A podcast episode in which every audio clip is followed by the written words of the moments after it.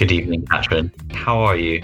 Hi, Morgan. I'm good. I'm in a very calm mood because we're recording in the evening, which is quite different for us. How are you doing, Morgan? I'm good. I'm hoping we can achieve the feel of a late night jazz radio station, you know, that kind of sultry tones and things like that. Glass of whiskey on the side kind of thing that could really, it could add something to the experience.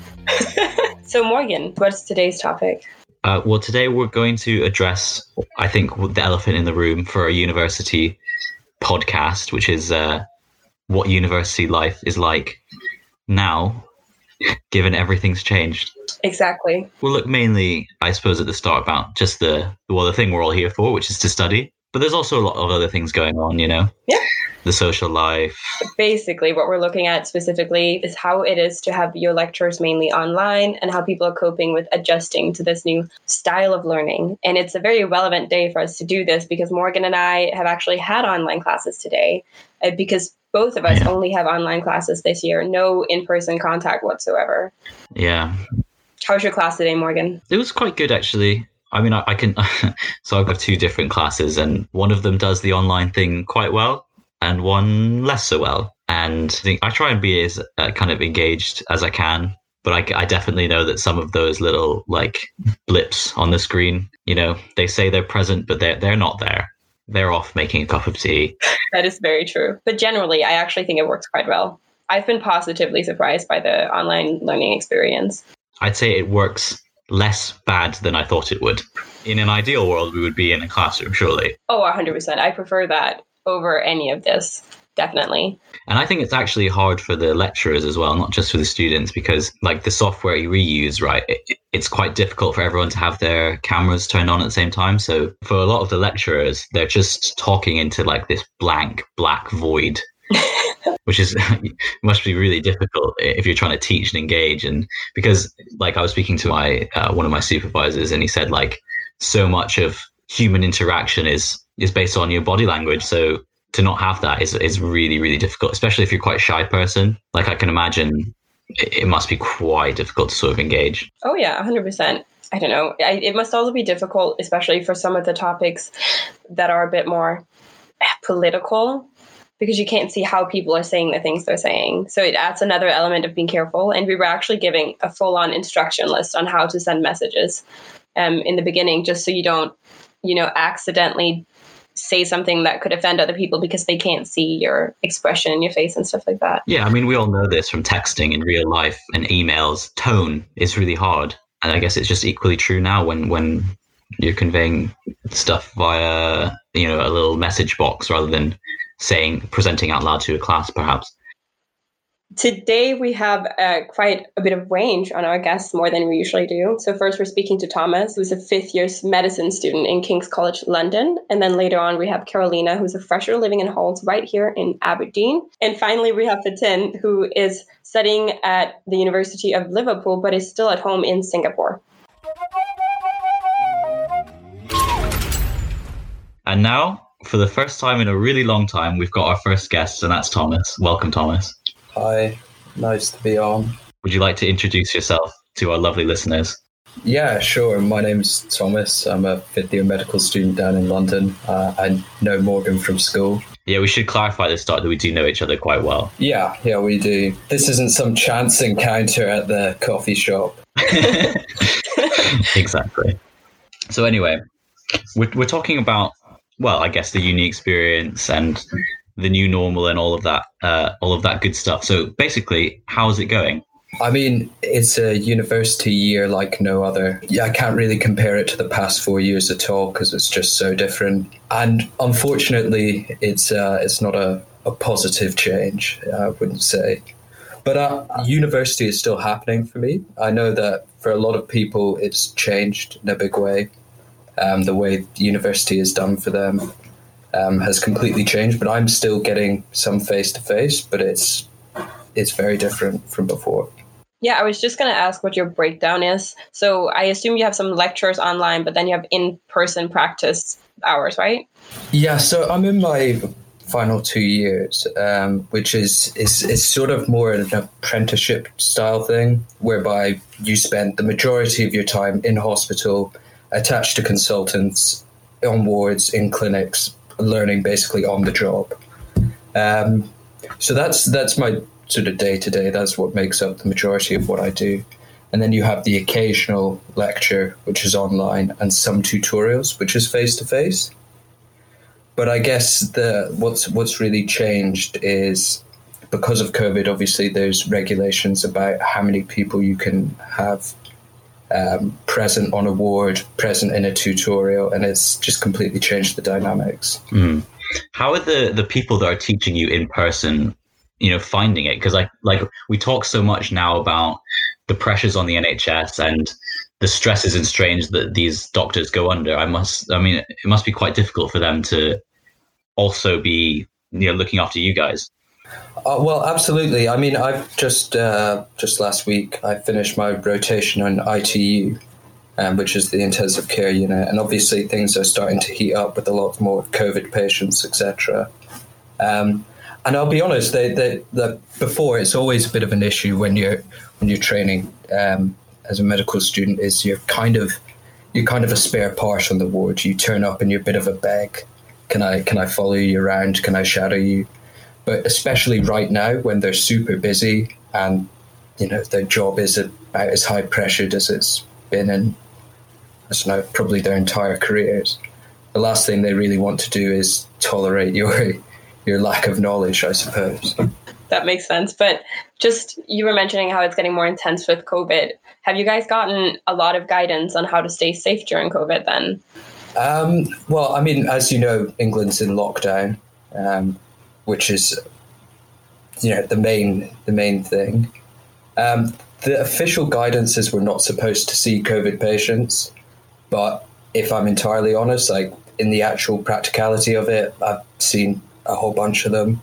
Just because in reality, if you want to actually follow shadow what the consultant is doing on a day to day, the fact of the matter is it's it's looking after COVID patient. But you know, there, there's plenty of PPE. I mean, there's accessibility. So when you turn up at hospital, they give you a pack of sort of 50 surgical masks, and you have ready access to the FFP3s, which are the more tight fitting face masks that are supposed to be more secure. Um, sorry if this is all a bit boring. No, no, it's interesting because we don't, to any extent, we aren't exposed to anything that's COVID dangerous basically. So it's quite interesting to hear from a student who actually is, when all of us are being shielded from that because we don't have in person teaching, and then some are just being thrown directly into it. Yeah, so so when you go see a COVID patient, you do get given the full PPE. So you know, uh, gowns, masks, visors, gloves, etc.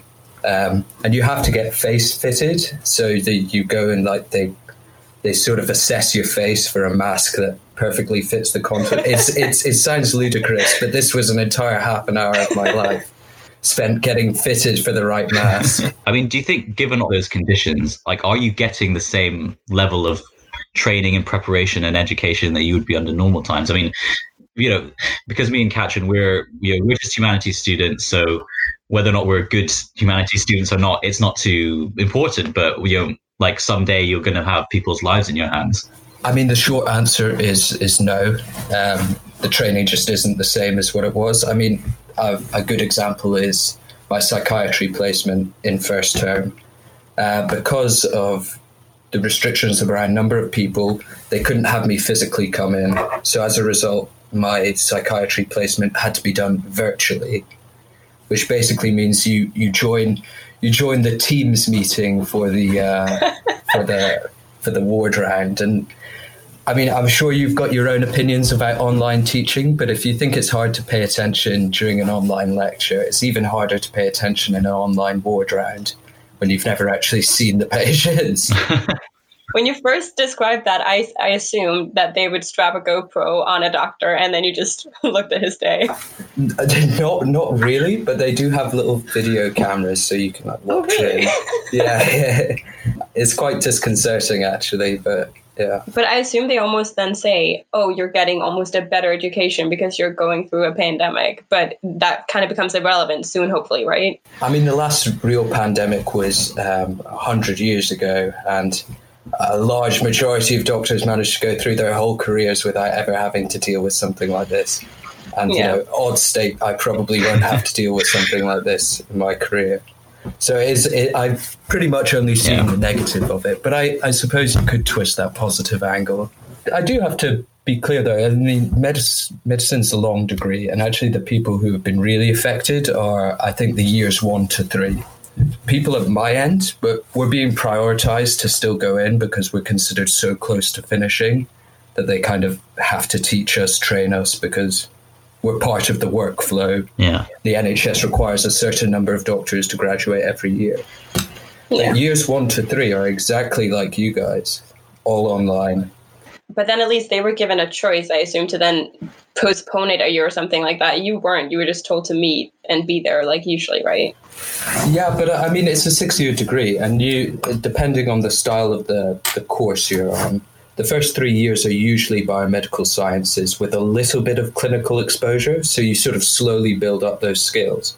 What's happening for those in the years one to three now is they're just not getting any of that clinical exposure, which sounds like it's easier, but it's it's not going to help them when it comes to the later years when you're assessed on the actual hands-on component. Yeah, I, like I want to ask you about that actually. Do you feel because I, I I kind of feel this way, although it's quite difficult being a student right now. At the very least, because I'm in fourth year, so I'm at the end of my degree as well. At least I kind of know what I'm doing at this point, and I'm using those skills and kind of seeing it out. And do you think that it's harder for those like kind of, for example, first years that are just showing up? They've just come from school and they're trying to learn not only how to be a student for the first time, also how to live alone, how to make friends in a different way. I mean, do you think, do you feel in a way that you're a bit lucky? Yeah, I, I honestly couldn't agree more. I, I mean, if you take it from an academic point of view, I had all the basics covered before I had to go through this difficult period. You know, I know all the sort of bread and butter components of my course. But say if you're coming in in first year, from an academic point of view, I think you'd all agree that university is a change from high school, secondary school, whatever you call it. So first of all, that that jump is going to be different. And yeah, I mean, as you said, of the social aspect, I I found going to university in the first year was a massive change, um, especially in the UK where. Uh, in Scotland, where you can join at 17. Mm. Yeah, there's there's a lot of things about living on your own that they probably had really intensified. Yeah, definitely. How about socially this semester? Because England is in lockdown, so you've almost had it worse than us, I'd argue. But isn't that also impacting your studies that you can't really have any release in the same way? Yeah, well, absolutely. So right now I'm in my hospital accommodation room, which is Oh. um, I'm on rotation in Dartford, right? And so part of the thing is they put me up in a room in the hospital, so I live on site. But because of lockdown, I'm not allowed to leave the hospital. So I've spent the past two weeks living at the hospital, which is, I would say, from a social point of view, pretty grim. That is horrible. Wow. Imagine living in hospital smell. God. And you have to share a shower with someone as well. It's like real back to basics first year stuff, which is Wait, really you have to share a shower during COVID. That's yeah, great. yeah, yeah. And we have a shared kitchen as well, which the official guidance is that you have to wear a mask whilst you're in the kitchen. But obviously, that falls apart when people have to eat food. Oh my God. Wow. That's so, So, yeah, I. I suppose from that point of view, we're not terrific on the infection control aspect. No, I was wondering because I know a few medics and they were all saying that the guidance they get for COVID is just useless because it doesn't apply to them practically. Yeah, I, well, absolutely. I think it's challenging uh, because a lot of the guidance is based on this sort of idealistic situation that you're in, but the reality is, say, say Yeah. the flat I'm in, there is eight, nine people living in this flat, sharing one kitchen. If somebody gets COVID in here, we're all going to get it, no matter what. Pretty Yeah. much, and in fact, that happened upstairs. The the flat above me, somebody got COVID, and they they just got locked down for a week in a, a room like this, which is not fantastic. I'm kind of wondering, and this may be a bit, a bit of a weird question, but like, are you enjoying it? Like, are you still? I know that you like being a medicine student and you're happy you're doing the medicine degree. But I mean, are you sort of dealing with with it well, or are you just waiting for Christmas to come? Um, it's, it's it's a really interesting question actually, and I think the sort of day to day is is about the grimmest it's ever been. At university just because you wake up in a room like this, you smash the hospital, you come back, slam some food, and go to bed, um, which is not terrific. But the actual medicine Yeah. side of it is probably the most interesting it's ever been. I'm on my emergency medicine and critical care rotation at the moment. And as I said, I was just on ITU. And I've, I've found that whole experience right now really enjoyable. Cool is the wrong word. I, d- I don't want to use cool during the time of a, a global pandemic. But it, but it has been quite cool. I think you could score some sympathy points if we mention that you've had COVID. Yeah, I, I have had COVID. So yeah, that that was a while ago now. Though could I could very well get it again, given the transient immunity. But Do you get a bit like I don't know, a bit annoyed when um, you know because something like this comes around, and obviously it affects everyone, but everyone is now an amateur immunologist and an amateur doctor. it, it bothered me right at the start. Anyway, way back in sort of February March time, all the sort of part time epidemiologists were coming out of the woodwork, describing how they thought the pandemic was going to develop on a global scale, and you just you just knew it was sort of armchair science. But I've generally gained such fatigue for it. I don't know how you guys feel about it, but I mm. just can't read anything COVID related anymore. I mean, it's it, on the on the day to day. It's pretty much all anybody talks about in the hospital, and I don't really want to read about it when I get home. We're so sorry for interviewing about it. yeah. No, no, no, no. It's, it's, it's okay. I, I probably shouldn't have said that. Now I made you feel bad, but no. At least you haven't asked me about the vaccine, though. That's that's that's the one everyone's asking about. Yeah. Yeah. We were talking about if we could even do any episodes that wouldn't include COVID, but it's just impossible these days because dating includes COVID, studying COVID, cooking COVID, you know? I, I think it's it's it's just all encompassing for for our lives at the moment. As- as- 100%. especially as students, actually, because a lot has been made about the students going back um, and whether that was the right or the wrong thing to do. Um, but now that we have gone back, it does feel like every single aspect of our degree now has been permutated by COVID in some way. Definitely. Do you have any sort of advice to a, a, a first year medic? Because I know that it's been quite hard for me, but I recognize that in relative terms, my degree is really not that hard. Whereas I think medicine is probably one of the hardest ones out there. I think you'd agree. So, what would you say to someone? Um, well, I think in terms of advice for a first year, I would say it's a long degree. You have a lot of time to learn all the skills and get all the knowledge that you require to be good at your profession in the end. So don't stress out about your first year too much. It's a long, long path. Um, and actually, especially during COVID, just in, try and enjoy it for the best you can. I think the first two years of university are about I think enjoying yourself. I know there's an academic component that you guys would probably say is equally as important, but I mean, who am I to say what the right thing to do in first year is? I probably did everything wrong. Well, isn't that what you're supposed to do in first year? Yeah. Make the mistakes in first year, not not fourth year. You know. Absolutely. And I think at least the way it works for me is nothing you do academically in first year really counts. So pass and enjoy yourself. Yeah. Yeah, Yeah. Yeah. I think that's good advice. definitely. I think I'd say the same thing, to be honest. Thomas, thank you so much for being our very first online guest. oh, then no worries. Thank you very much for having me. medicine students it's so interesting because uni life in general for them is different but this year it's it's dramatically different they're just thrown into covid and we're shielded with online lectures and you know the choice to stay at home which they don't really get Yeah, exactly. I guess like the changes in the way we are as students is like a sort of a knock-on consequence of COVID. Whereas if you're a medicine student, it sort of encompasses your life. You know, definitely it sounds really tough.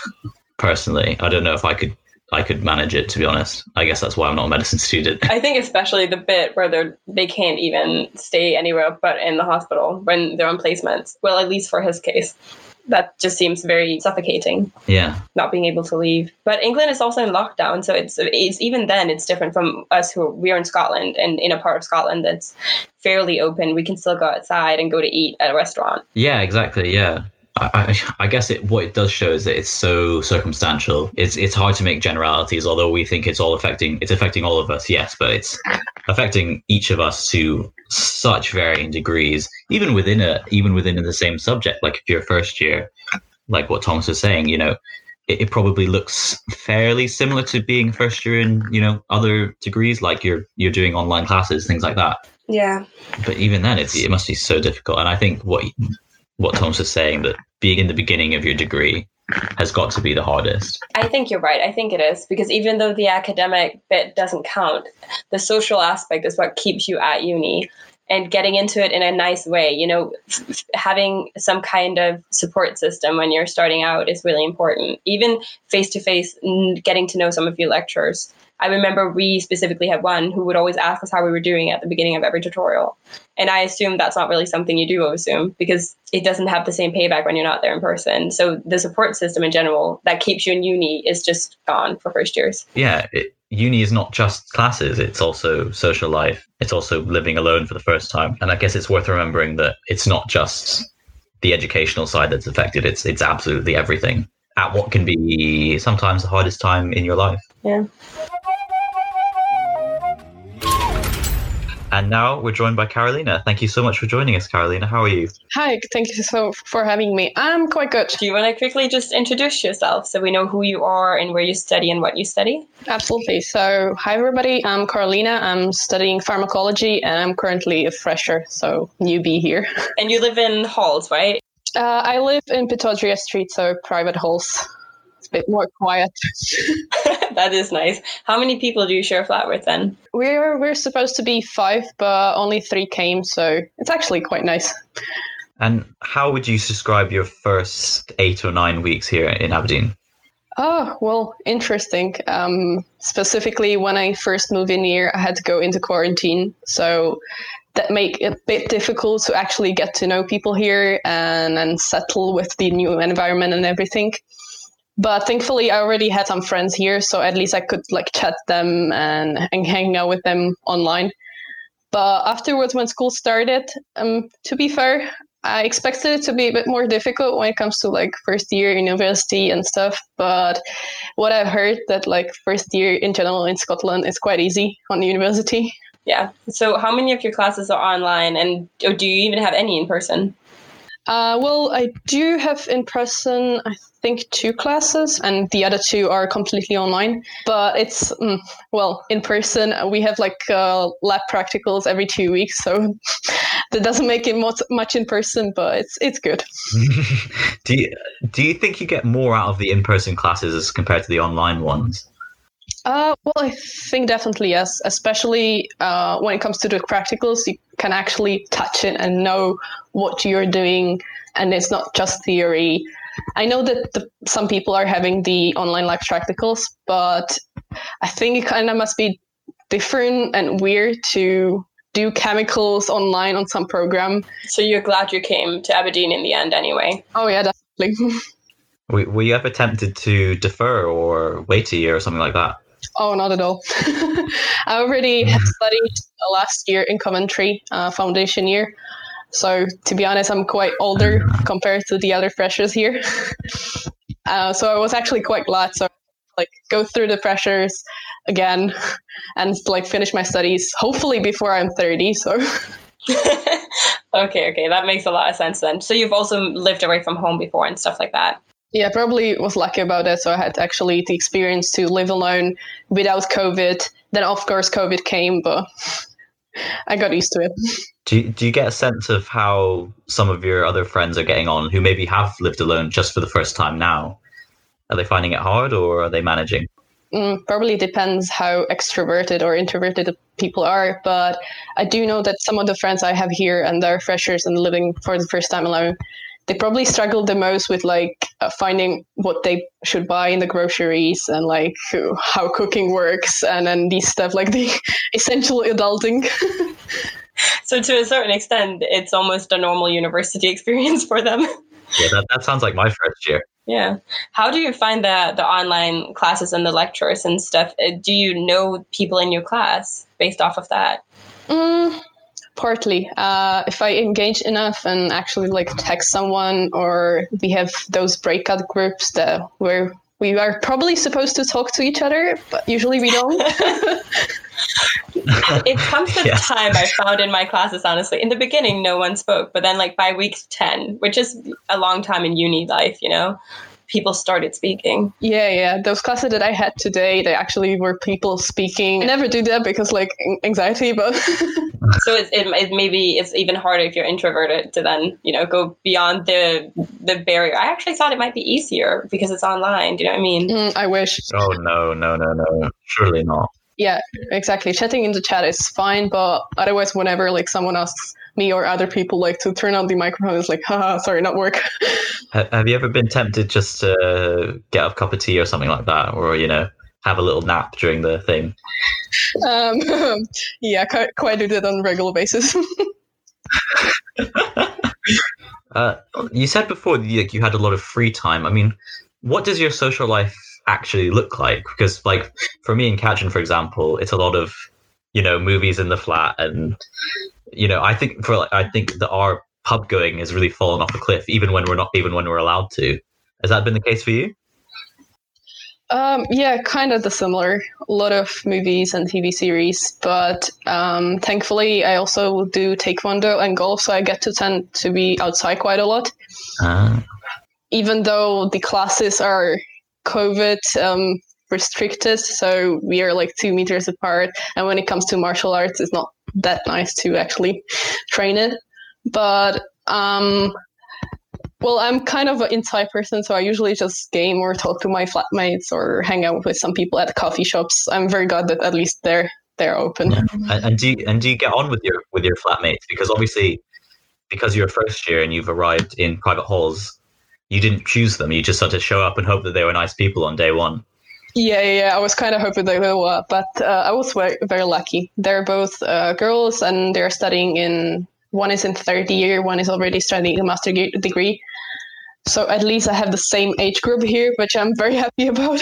and you're not and you're not stuck with some 17 year olds that don't know how to do their dishes or anything like that oh yeah, I'm just happy that I don't live with anybody that likes to party every day and be very loud because I like my sleep. So. Okay, okay. So you live in in accommodation. So did you notice that in other flats maybe that during you know the height of COVID in Aberdeen, they maybe weren't being as protective as you thought they should be. Yeah, I don't want to like point anyone out, but there are a lot of flats that just they don't care about the restrictions, especially during September and the Freshers Week, and they used to party like every day, have parties of sixty and more people. And I have heard that they, like they were even called really on police. wow Oh yeah. and uh, some of the flats got quarantined, so I'm quite happy. I live in a separate block, so I had like a free way of not to catch it. Wow. do you yeah i mean do you know what kind of happened to them did they just get a slap on the wrist and told to go back to their rooms or did you know if they got any kind of anything more severe than that I mean, from the reaction that they didn't stop partying, I think they just got slapped on the wrist. oh really yeah, exactly. That's interesting because we got very threatening emails, I would argue, about what would happen if we were caught. I was quite surprised that they, they don't care about it and just kept partying. I mean, I guess they want to have fun, but responsibly. did you get a sense from them that they were sort of trying to keep it a bit on the sly or were they just you know music drinks out kind of things like that like very out in the open Yeah, Very open. Very loud music, a lot of drunk people. really wow But I will say it's it must be so hard when you come to uni. You're giving like for four years you're told how amazing it's going to be when you come to uni and you can party every day and there's no parents. And then you come to uni and you're told you can't do any of it. So there, like I think there should be uh, some amount of sympathy for those who are ha- finding hard to obey rules, especially when they're 17, 18 years old. You know, just trying to make a friend. Yeah, I definitely understand them. Especially they're first for the first time enjoying actually being alone and independent. So it's just like the the, the thrive that you can do whatever do you, you want. do you feel optimistic for the future do you think that the you know the the disease is going in the right direction and the vaccines and things like that and I, I wonder if that's helping you kind of stick to the rules and have that light at the end of the tunnel Mm, well, I definitely think so, especially like next year and with the promisable vaccines that seems to be working and probably distributed in the next month. I think will be like I wouldn't say COVID free because it's just like I wouldn't say it's just a flu, but it's very much like a flu and it mutates so often. So eventually we'll be just having COVID for the rest of our lives. But I think it will be much under control so we could get back to our normal lives. I hope you get to enjoy uni like you were supposed to. Do you know what I mean? Have have the proper experience you were promised. I hope so. Thank you. It's great talking to you. Thank you so much. Cheers. Cheers. And that was our second overqualified guest of the day, Carolina. Yes, a pharmacologist. Se- yeah, second person Morgan. who probably knows way more about all of this stuff than me. Why do we study history and politics? well, not not sure how much we bring to the table with regards to the pandemic. Well, do you know what? Right now, we are recording material that will be historic analysis material for later generations. So, you know, there you go. That's what we're bringing to the table. Oh, right. Yeah. So, yeah, some some poor history student in school is going to be analyzing this podcast. And for those people, I'm really sorry, but we'll try and be more insightful and give you something interesting to talk about. Hi, and welcome. Um, today we're talking about studying during COVID and everything. So if you would maybe want to introduce yourself, just your situation quickly. I'm Fatin. I'm actually studying in the University of Liverpool, uh, a bachelor's in film studies and English, but I'm currently in Singapore. Um, school has started six weeks ago, and I've been doing it online for six weeks. So that's my situation at the current moment. Okay. How come did you decide to not go to well, Liverpool? Honestly, it was mostly on financial, um, so yeah, aspects. I thought if I could save some money on accommodation, uh, living costs, it would make a lot more sense since everything's going to be online anyway.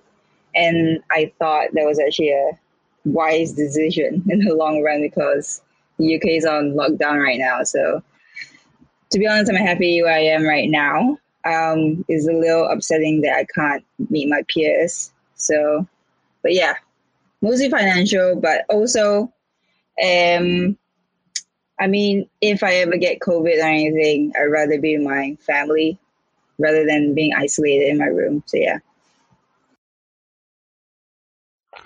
And and what is your living situation right now? Do you live at home with your parents or? Yeah, I'm living at home with my parents and my older brother. It's basically I'm in my childhood bedroom right now. um, so yeah, my classes are, you know, are just basically Zoom calls. What were your original reasons for wanting to do, to study in the UK? for the subject that I'm doing, film studies. In Singapore, while we do have undergraduate options for that, I just thought that the industry for film here is very small. And so I thought there wasn't much exposure if I did a degree here. Um, so I thought doing a film degree overseas, either in the US or in the UK, was a lot more advisable. And, you know, uh, coming of age, I guess, just wanting to gain a little bit of independence, move out of the house. But that hasn't happened yet. Well, yeah. what half of it is kind of there, the other half is not really fulfilled just yet. So yeah, I was supposed to fly in January. Like that was the original plan, but my university just recently announced that classes are going to be online all the way till February. So I thought maybe I should stay till February because there's a chance that lockdown is going to be extended. Um, you know, a lot of the uni experience is kind of stripped away. Um, so it's basically an online degree, which is not what I signed up for. Yeah, so you missed the social aspect. Yeah, I mean, um, I think I'm not the only one like in this boat, but a lot of freshers. Not a lot of them have friends, you know. Other maybe the people who have moved into Liverpool have interacted with like their flatmates and stuff. But I think outside of that social bubble, they haven't really met anyone. And so I haven't really, you know, befriended anyone because we only have, I only have like six contact hours a week. Um, and, you know, not every module is the same people. So that's really tough because I was really hoping to get some friends by by now. Yeah, I mean, I can't imagine making friends over Zoom for the first time. I guess it's okay, you know, having a Zoom call with your friends, people that you've already established, but introductions, that, that kind of first time interaction, it, it must be impossible, I guess, or really hard. Yeah, it's definitely not what I expected. Um, I honestly thought that um, online wouldn't be so different, but now that I've experienced it, it really is different. Is there's a real disconnection to everyone else. The screen does make a huge difference, so um, that really sucks. Oh yeah. Have you ever considered deferring, or have you considered it since starting, maybe to push your studies a little bit? I have, um, especially when COVID was spiking. I think early in the year, I actually um, thought about um, deferring because I got my offer December last year. So early in the year when COVID was really spiking up everywhere, I really thought about deferring. But the thing is, I actually took a gap year last year. So if I were to take another gap year, um, I felt like it's gonna be like a whole year wasted, you know. And um, I thought the only thing that could really be a good reason for me to take another gap year is if I could secure a full time job for the year. But because of COVID, the economy, you know, is going down. yeah, I applied for everything, yeah. nothing came back. So I thought, just yeah. get the degree. I, you know, just make the best out of it. And are you hoping to sort of start fresh, you know, next semester? Have that be your kind of freshers, even though you'd be in second year? I'm hoping so, but it's definitely going to be different. I think once I move in, um, people already kind of know other people, just you know within like the flat or something. Um, so, you know, Freshers Week, I guess, is kind of the opportunity for everyone to be kind of lost together. But when you come in the middle of everything, um, it's going to be a little bit difficult. It's going to be awkward. And I'm going to be coming in maybe, you know, when school is about to start. So there's no really social aspect of it um, that part is missing, you know, but we'll see how it goes, I guess. Yeah. Usually we rely a lot on societies in order to like get a social circle at the beginning. Have you had any information from the uni or like seen anything that might interest you in terms of that like online society stuff? Well, I've actually joined uh, three societies. Um, yeah. and it but the thing is like one society has like no activity at the moment. Um, the other two, um, they're pretty active. They have like events coming up and stuff, but we only have like meetings once a week. And, you know, it's always the same people talking. Usually it's like uh, the committee is talking to like the rest of us. And so there's not really much interaction. Some people decide to turn off their cameras. So, you know, um, it's, it's just really different and like they kept saying that oh we used to do this and do that when you know pre-covid and you know a lot of that is stripped away and it's online so so yeah it's it's it's tough. I thought joining societies would make it a little bit better. It did i guess in a way. Um, but even with these online activities it's really hard to make friends. I guess it's just maybe that good bonding session for that one hour, but no one's really bonding even with one another. I feel like that when I'm talking in classes, but I suppose when you're in a class, it's not necessarily just about making friends. It's more just, you know, the academic side of things. But um, I'm wondering about the time difference. I mean, is it difficult where you are to sort of, do they accommodate for the time differences when your classes are held? The difference between the UK and Singapore is about eight hours. So we're eight hours ahead. Before when you guys had daylight savings, it was seven hours. So I had to, and we don't have daylight savings, so you know it kind of changed on my side. Um, so I do have like classes at like twelve at midnight, Really? Wow. uh, which is not that great. Yeah, like my Friday classes at midnight. Um, it's kind of difficult, but it's not too demanding. You know, maybe per day is maximum two hours, maybe one seminar and one uh, lecture, so it's not too bad. Um, but it's difficult when it comes to the societies Ah, because a lot of them have meetings at like maybe 7.30 at night uk time. And for me it's like 3 a.m in the morning. So i have like slept at like 10 woken up at like 3 just to uh, attend those meetings because i thought like I, I felt like missing out. Like i was there was a fomo basically. So i really wanted to be a part of um, the society. And we're having so little meetings already so might as well just join this one meeting that they're having like every fortnight you know? That sounds very demanding, I must say. There hasn't been like a network for other students who are also in different countries and different times, time zones. no not that i know of. Um, well i joined one society that is the malaysian society even though i'm not malaysian but we kind of consider each other like brothers and sisters Yeah, yeah, yeah. you know, Southeast yeah. Um, so for them, they do accommodate because they know that they have students in Malaysia and are currently in Malaysia, which is the same time zone as Singapore. But other than that society, you know, um, everything else is in the middle of the night. So yeah, It also kind of limits you if you wanted that international experience and actually meeting people from the UK. yeah. I mean, that was one of the reasons why I wanted to, you know, go into the UK so that I could meet people of other cultures and you know Yeah. do that. But you know, if I keep on sticking with the people, Yeah. people of the same culture as me, you know, I'm again, I'm taking that experience away from myself. yeah.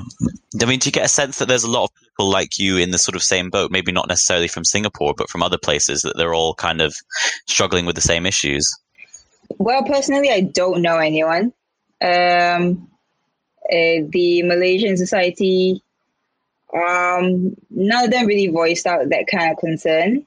So I can't really say for them. Um, no one in my seminars like an international student as well. Everything, everyone else is like British, um, or they're international, but they've already moved to Liverpool.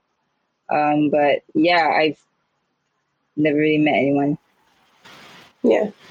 Do you have any regrets about not taking the plunge and moving to Liverpool earlier, even though it might be a very limited social experience? No, I, I think I made a bad decision staying in Singapore. Um, so yeah, again, financially it's it's better, um, but at least you know I have Yeah. that social part of my life. I still have my friends to hang out with. We can still go out. I mean, I'm going out with them tonight. Um, I don't think I could do the same in Liverpool. I'll probably be stuck. You know, I'm not a huge extrovert. It does take some time for me to open up to people. And, you know, if I don't mix well with my flatmates, it's going to be difficult. Um, I'm going to be feeling really isolated. So, yeah, I, for the company, I'd rather be here for the time being, as well, at least till the UK gets better, I guess. Yeah, I think I would be honestly the exact same. Yeah. I mean, it's uh, kind of the same for UK students, right? I mean, a lot of them uh, decide to move back home.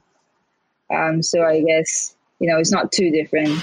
Yeah, we have a few friends who chose not to come back for the semester, even though they already like had social networks and stuff, because it didn't make sense. And I'm assuming it's the same priority, you know, calculation you've been making. Yeah, yeah. It must be so hard to justify in your mind, you know, shelling out so much money for for a student accommodation, and then all you do is sit in your bedroom and and you don't even go to the campus. That must be. I mean, I know a lot of people that have done that, and they're really annoyed. Especially when student accommodation is so overpriced already, and then you're not even getting the social experience that kind of makes up for that cost. Yeah, yeah. I guess it's big, it must be a, a big thing in first year as well because I know that the typical thing is for first years to go into student accommodation rather than a rented flat. I don't, I don't know, like what the how expensive is it to live in Liverpool? Do you know? Um, I mean, honestly, I can't really compare the prices, but personally, it's kind of pricey. For uni halls in the uni itself, the cheapest is about maybe 150 plus pounds a week. And I heard that's pretty pricey. That is steep. Yeah. yes. I mean, if you do that per month and then, you know, you calculate the whole year, it's pretty, it's pretty expensive. So it just. Yeah, plus flights. And the flights itself is already so expensive. So um, yeah, it's expensive. Um, so I'm just trying to cut costs wherever I can. Yeah. So since I'm gonna be um, maybe in the UK for half a year, so I'm only paying for like half the price I'm supposed to. And I guess the prospects of year two and three are kind of keeping you going in terms of like sticking to your studies. There's a hope that things will get better by the time you know 2021 rolls around. So that's what's really keeping me going. Um, hopefully social life is better in the second year and then so forth. So, um, but it really depends on whether COVID gets better, honestly. Yeah. Like on a little bit of a hopeful note, I will say that at least I think in Aberdeen, it's quite easy to meet new people, even though you're not a fresher. So making friends in second and third year might not be as much of a challenge as it can seem but I know it's very different from person to person, obviously. But societies help a lot, definitely, and that's something the UK universities have that that isn't a thing in a lot of other countries. So at least there's that little leg up, you know. Yeah, I think that I think what you're saying about those society meetings, I think that's very true of most societies in, in UK universities. Like they've they've all taken a really big hit, as far as I can tell, and I can imagine if if I guess if and when COVID does get better, they're going to want to recoup all of their members and and and really uh, try and get everyone engaged. Do you think you've had enough support from the university? I thought I did. I think. um, I mean, when when schools just started, and you know, I was kind of getting used to the uni learning style. I was very stressed, and I felt so down in the dumps, and trying to find honestly, trying to find mental health uh, support was actually really difficult. I mean, just going online is like link that directs to this link, that directs to this link, or this person directs you to another person, but you never get that kind of support. Um, fortunately, I'm better now. I think I've gotten into the groove of things, but I mean, just imagine someone um, who's, you know, in that kind of feeling for like six weeks you know, it's really difficult for them to find that kind of support. And um, I know they're trying their best. You know, I can't really fault them. You know, they give out emails trying to reassure us, you know, and um, but you know, announcements come a little late and you know, like I already booked my flight and now I have to change my plans, that kind of thing. Um, but you know, I mean, again, I can't fault them. They they are also waiting for announcements from the government. We just gotta help each other at this point. I hope your university experience has an, an, a light at the end of the tunnel. Yeah, no, I'm sure it will. I think there is hope. I mean, there are two vaccines that are proved to be highly effective. It's just a matter of distribution. So uh, you just gotta manifest it. Everything's gonna be all right. You just gotta believe in it. That's that's a lovely note to end on. I think. Thank you so much. Thank you so much for joining us. No problem. Thank you for having me. That was Fatin. From the University of Liverpool in Singapore via Zoom. Um, and I think that that is probably a lot of people's experiences. Yeah, it was very interesting talking to a fresher and seeing how much is impacting them because I'm certain now that they have a tougher time than we do. Yeah, I mean, I think it does come back to what we talked about in both of the previous two interviews, which is that you know, for people like us, it's difficult, but we can manage it. We have a friend group already. And it's the hardest thing about socializing is always the first conversation you have, the first, the making the friends and making, reaching out, making that connection. And I just can't imagine doing that over a Zoom call. It's also the expectations you have going in with it. Like when we go into fourth year, our expectations are very academic, right? Whereas when you go into first year, it's like very social. I'm growing, I'm meeting new people, and the academic stuff on top of that. And you're kind of just all that is torn away. Yeah, exactly. It's like you're told, oh, first year is for making friends and getting used to this new environment. Whereas if you're at home, okay, you're at university for the first time, but you're still at home. Yeah. How can you how can you really get used to a new environment when you're not even in it? Especially the time zones, like eh, with societies, because that's literally the only lifeline you have then to making friends. If your class is a very like you know you're speaking to a black wall, then Yeah. societies is your only lifeline, and that's kind of torn away too, just because it's not functional. Yeah. I think what Fatin said was really fair, which is that these societies and I suppose the universities, they're trying the best they can, but Yeah. what more what can you really do, you know? Um, like we have stopped participating in the societies we were involved with really because it's just not you don't get a lot from it really it's really not the same unless you can kind of find some way to do some sort of in-person socially distanced thing but yeah of course if you've if you've made the decision to stay in your home country for really really good reasons like it, you know if i was paying that much money to have online classes and have online society events you know i'd be furious to know about you. Yeah also, just in an uncertain situation to be so far away from home not being able to quickly come back and not having a guarantee to be able to go home i fully understand it because i would be a nervous wreck honestly being so Oh, far away from my support system and then you don't you don't even get a support system where you end up. Like if if you had gone to liverpool like what would your experience even be like? It's very uncertain so it makes perfect sense. And i only hope that they then get you know second and third year to kind of make up for it. But the unis and the societies and everything like i hope that there's so much effort made from them to then make up for that time. Even though it wasn't their fault but you know it's it's very sad. Yeah, I do. I do believe that there's going to be a concerted effort to to really acknowledge the fact that for most people, even if you're going into second year, it really looks a lot like first year in terms of getting used to the new place and making a new making new friends at university. they need to do like a rebranded fresher week for second years Yeah, it is interesting though because, like as we know, you can participate in Freshers Week as not a fresher in normal times. So I think that's Yeah. going to be doubly the case now. You know. definitely we had someone who was deep in it and then we have someone who got to uni but already had the social footing and like had moved away from home and then someone who didn't get that experience at all so it's actually quite varied i would say I think what it shows is that we're all being affected by the same things, being affected in the same ways, but to such varying degrees, you know. oh 100% I think our experience is probably closer to Thomas's. I think you'd agree with that. yeah it's better because we're here physically right and we already have our friends but again he's the fifth year so it makes sense that we're more aligned with him the, the one thing I keep coming back to is that I really, really feel for these freshers. Like it must be so hard. And I know that our so the history department, they kind of had a certain number of in-person hours that they could like allocate to their classes, and they chose they chose to allocate them to the first years. The start, uh, it was a bit like, oh, it's a bit annoying. I know. I was like, I'm more important. I'm a fourth year. My grades count. But no, I don't feel like that. Yeah, but it almost must be such like a almost like a lifeline because I feel like without that, as a first year, Yeah. you know, in fourth year, it's kind of like you're fully committed at this point, right? Yeah. You're not going to drop out.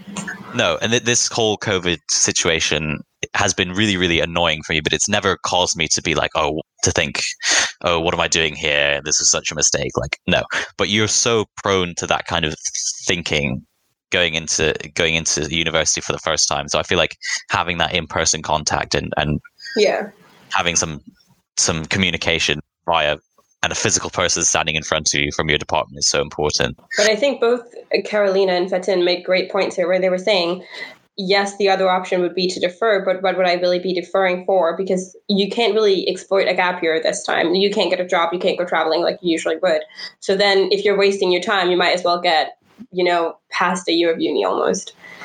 So they don't really they don't really have a lot of options in terms of then waiting and getting that experience next year Yeah, exactly. they have to just include in, in their three years that they're just missing out on one whole year possibly of socializing. Yeah, I mean, the virus is so pervasive. Like, it takes away so much, so much from this, from your university experience. But it also then, with the other hand, swipes away every other kind of alternative to do to spend with your time. I think this was a very eye-opening experience talking to people who have been so much more impacted by it.